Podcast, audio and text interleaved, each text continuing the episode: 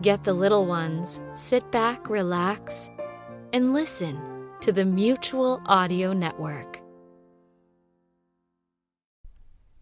The following audio drama is rated G for general audience. Ignition Point, Part 2.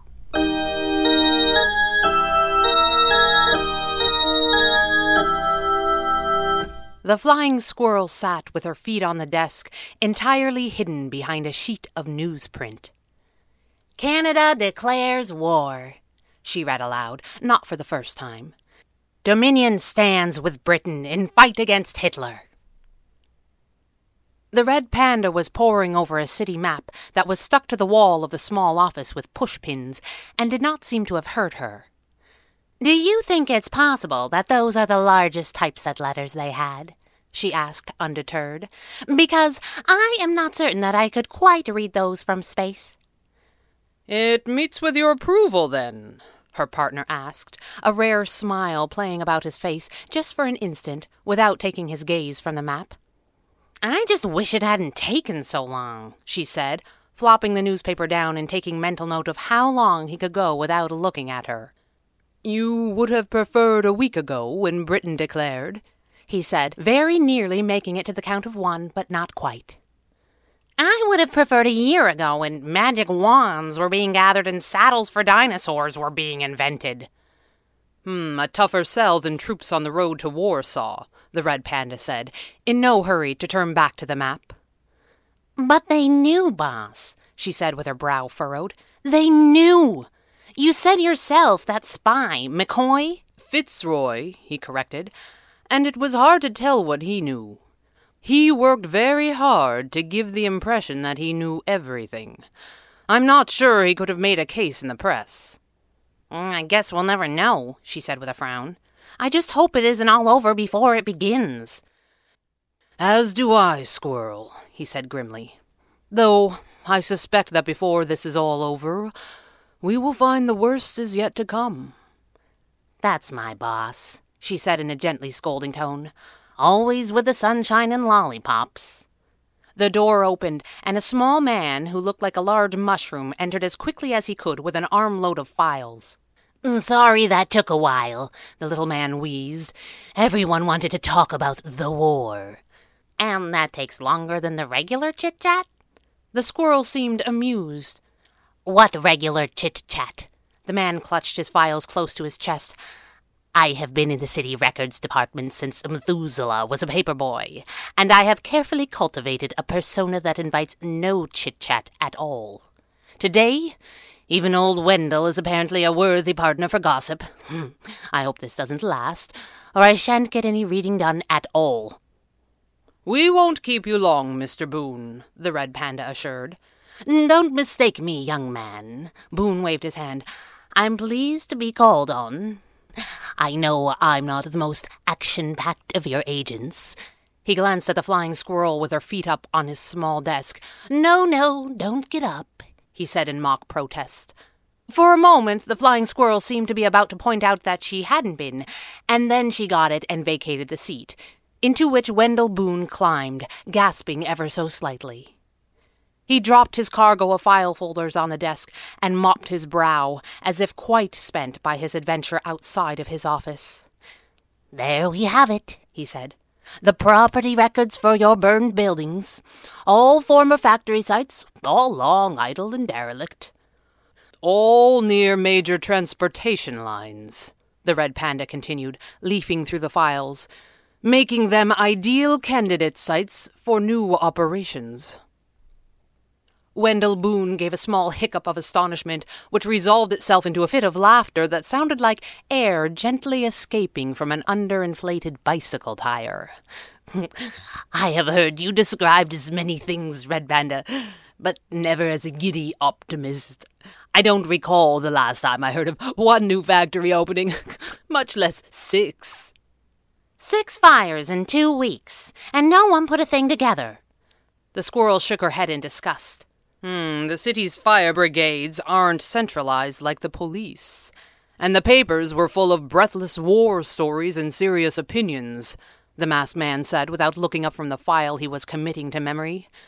No column inches for fires classed as accidents with no casualties. Jack Peters would have put it together, the squirrel said, slapping the folded newspaper against her other hand.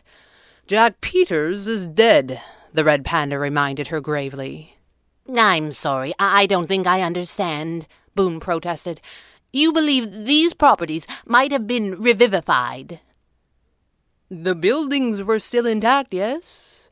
In each case, the superstructure was whole. The red panda did not seem inclined to answer questions. The properties were classed as derelict, Boone nodded, but the buildings still appeared on the tax roll. Ah, I'm sorry, I don't have more complete information than that, but, but yes, the infrastructure was still there. But I still can't imagine what could cause industry to spontaneously restart like that after so many years. The flying squirrel dropped the open newspaper on Wendell Boone's desk. Its headline blazed for the benefit of anyone who might be looking in from space. Happy days are here again, she said grimly. The chill of autumn may have come early, but no one had told the sun that summer was over. It hung low in the evening sky at an impossible angle, seeming to defy its natural course for as long as it could. In the open spaces, where the people of the city lived and moved, everything touched by the light seemed blessed by it. In spite of dangers and an uncertain future, there was suddenly a sense of optimism and of a shared purpose that had been missing for longer than anyone could remember. There were places where this light could not touch the low alleyways and broken spaces, the badlands of the city. There, the lingering sun only fed long, cold shadows, tendrils of night which seemed ready to envelop all things at a moment's notice. It was into just such a place that a solitary figure ventured with slow, hesitant steps. The bright light of day still blazed on the building tops above, but in the canyon far below the night had fallen hard. The man's shadow was long and lean, but it was a trick of the light, as he himself was stumpy and thick, and sweating freely in spite of the chill. He paused and looked back the way he had come as if unwilling to commit to the journey ahead. He turned back, and his eyes darted through the lengthening shadows above, places that no one would ever think to check, unless they had been hunted by the city's masked protectors before. Shell Swift had, and it was not something he was ever likely to forget, though the experience had not scared him straight either. A fellow had to work. Swift took a deep breath, screwed his courage to the sticking place, and plunged into the black of the alley like a man diving in deep, cold water. He walked for thirty paces, just far enough that the spill of light from the alley's entrance seemed like a far off island from which no help could come in time. His hands shook, so he plunged them into his pockets and pulled his thin coat tight across his belly. Mr. Murray, he called, you down here? You're late, Sheldon. A voice came from the shadows, and a tall, well dressed man stepped into view, his coat open wide enough to show the holstered gun on his left shoulder.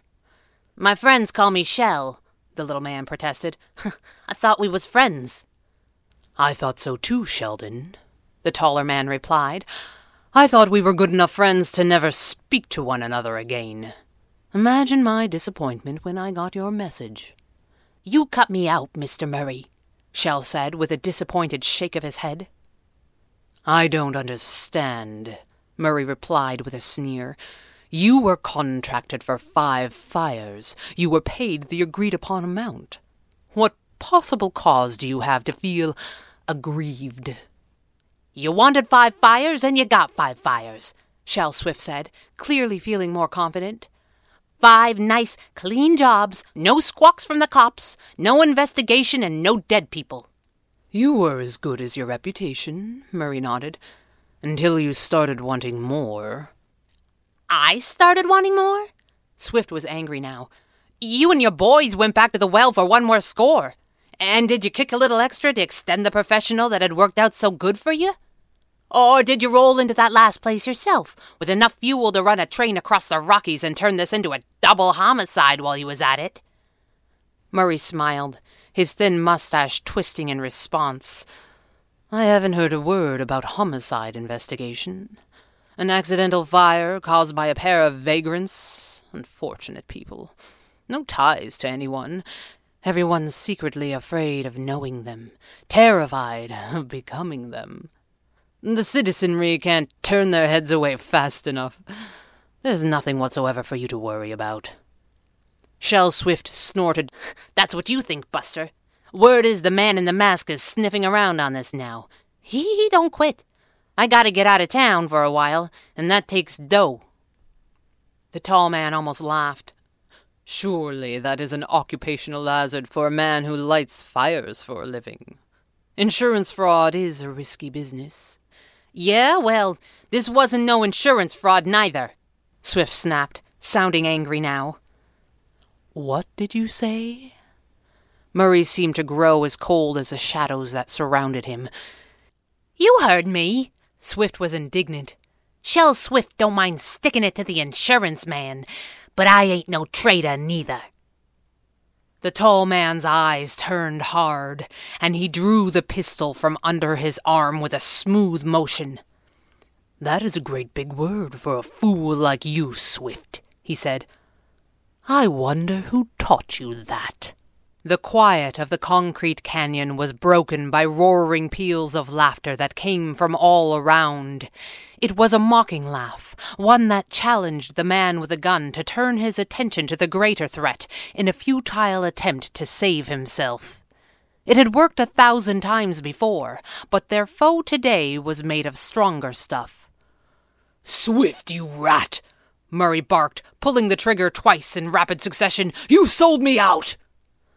From high above there was a rush of wind that seemed to come from nowhere, and before Murray could change targets, the flying squirrel was upon him.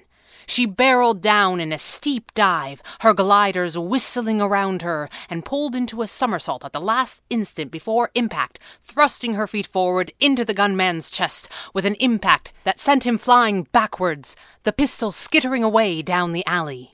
He struggled to his feet, looking frantically for his weapon, but the girl was too fast for him. Without pausing to retract her gliding membranes into her squirrel suit, she raced forward and leapt into the air, bringing her left static shoe down through the space occupied by the man's knee, which made him shriek and stumble backwards. Without waiting to see if he would fall, she stepped in with a right hook that made sure of it, putting the tall man down and making sure that he stayed there. Murray blinked hard several times, trying to force himself to see straight, the gravel and filth of the alley cutting into his hands as he tried to push himself up. There was another man in the alley, striding toward him with a purpose. He was in an immaculate gray suit with a long coat and hat of the same color.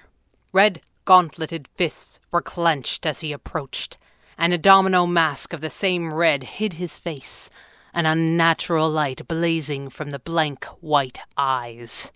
See to Swift, the man said with urgency. Yes, boss, the girl replied, having satisfied herself that the man on the ground was no longer a threat to anyone. She raced off to tend to the victim of Murray's shot as the man in gray halted, looming above him, looking grave. What are you supposed to be? Murray said, his tongue feeling thick in his mouth, which was full of the taste of blood. The man almost smiled, but coldly. You aren't from around here, are you? he asked. Murray tried to crawl backwards to put some space between himself and the stranger. I don't have to say anything to you, he sputtered. Yet you have so much to confess, the red panda said with a keen energy.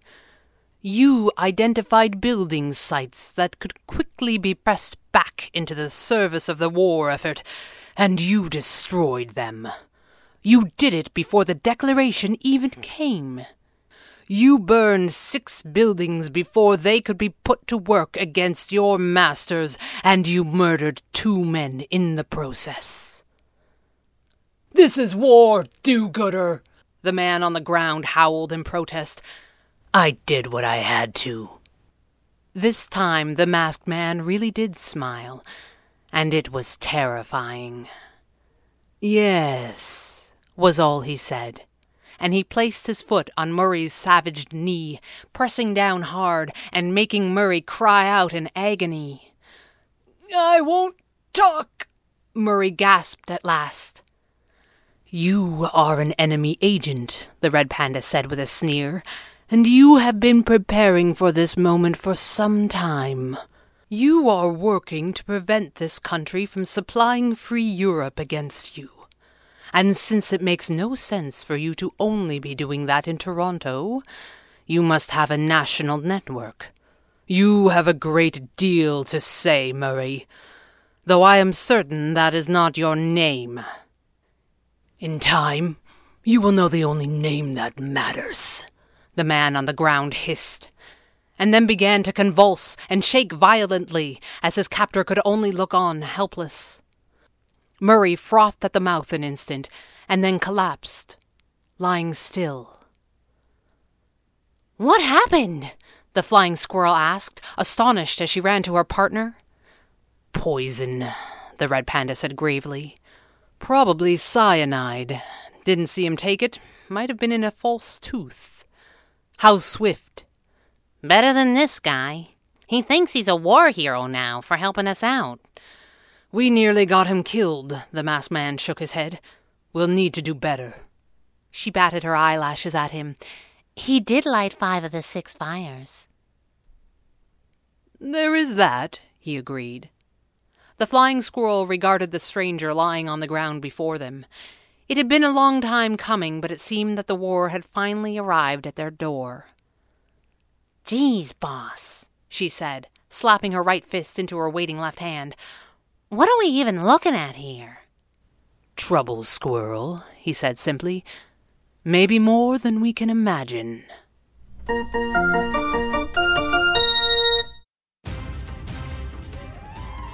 You have been listening to the Red Panda Chronicles number one, Ignition Point, written by Gregg Taylor and read by Clarissa Der Nederlanden and Gregg Taylor for the Decoder Ring Theater podcast. New content creation is powered by Patreon. Look for the links in the show notes to find out how you can help support the content that you love. Decoder Ring Theater, the sound of adventure since 2005.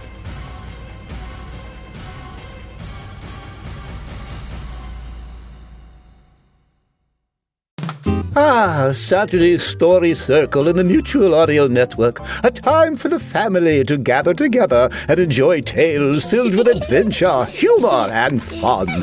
Speaking of family friendly, have you listened to Bells in the Bathroom? Catch it on Friday Follies and every other week on Sunday Showcase. It's a time for the family to gather together and enjoy tales filled with stinky puns, odd characters, and bizarre plots, such as they are. Bells in the Bathroom on the Mutual Audio Network. It will have your family going around in circles.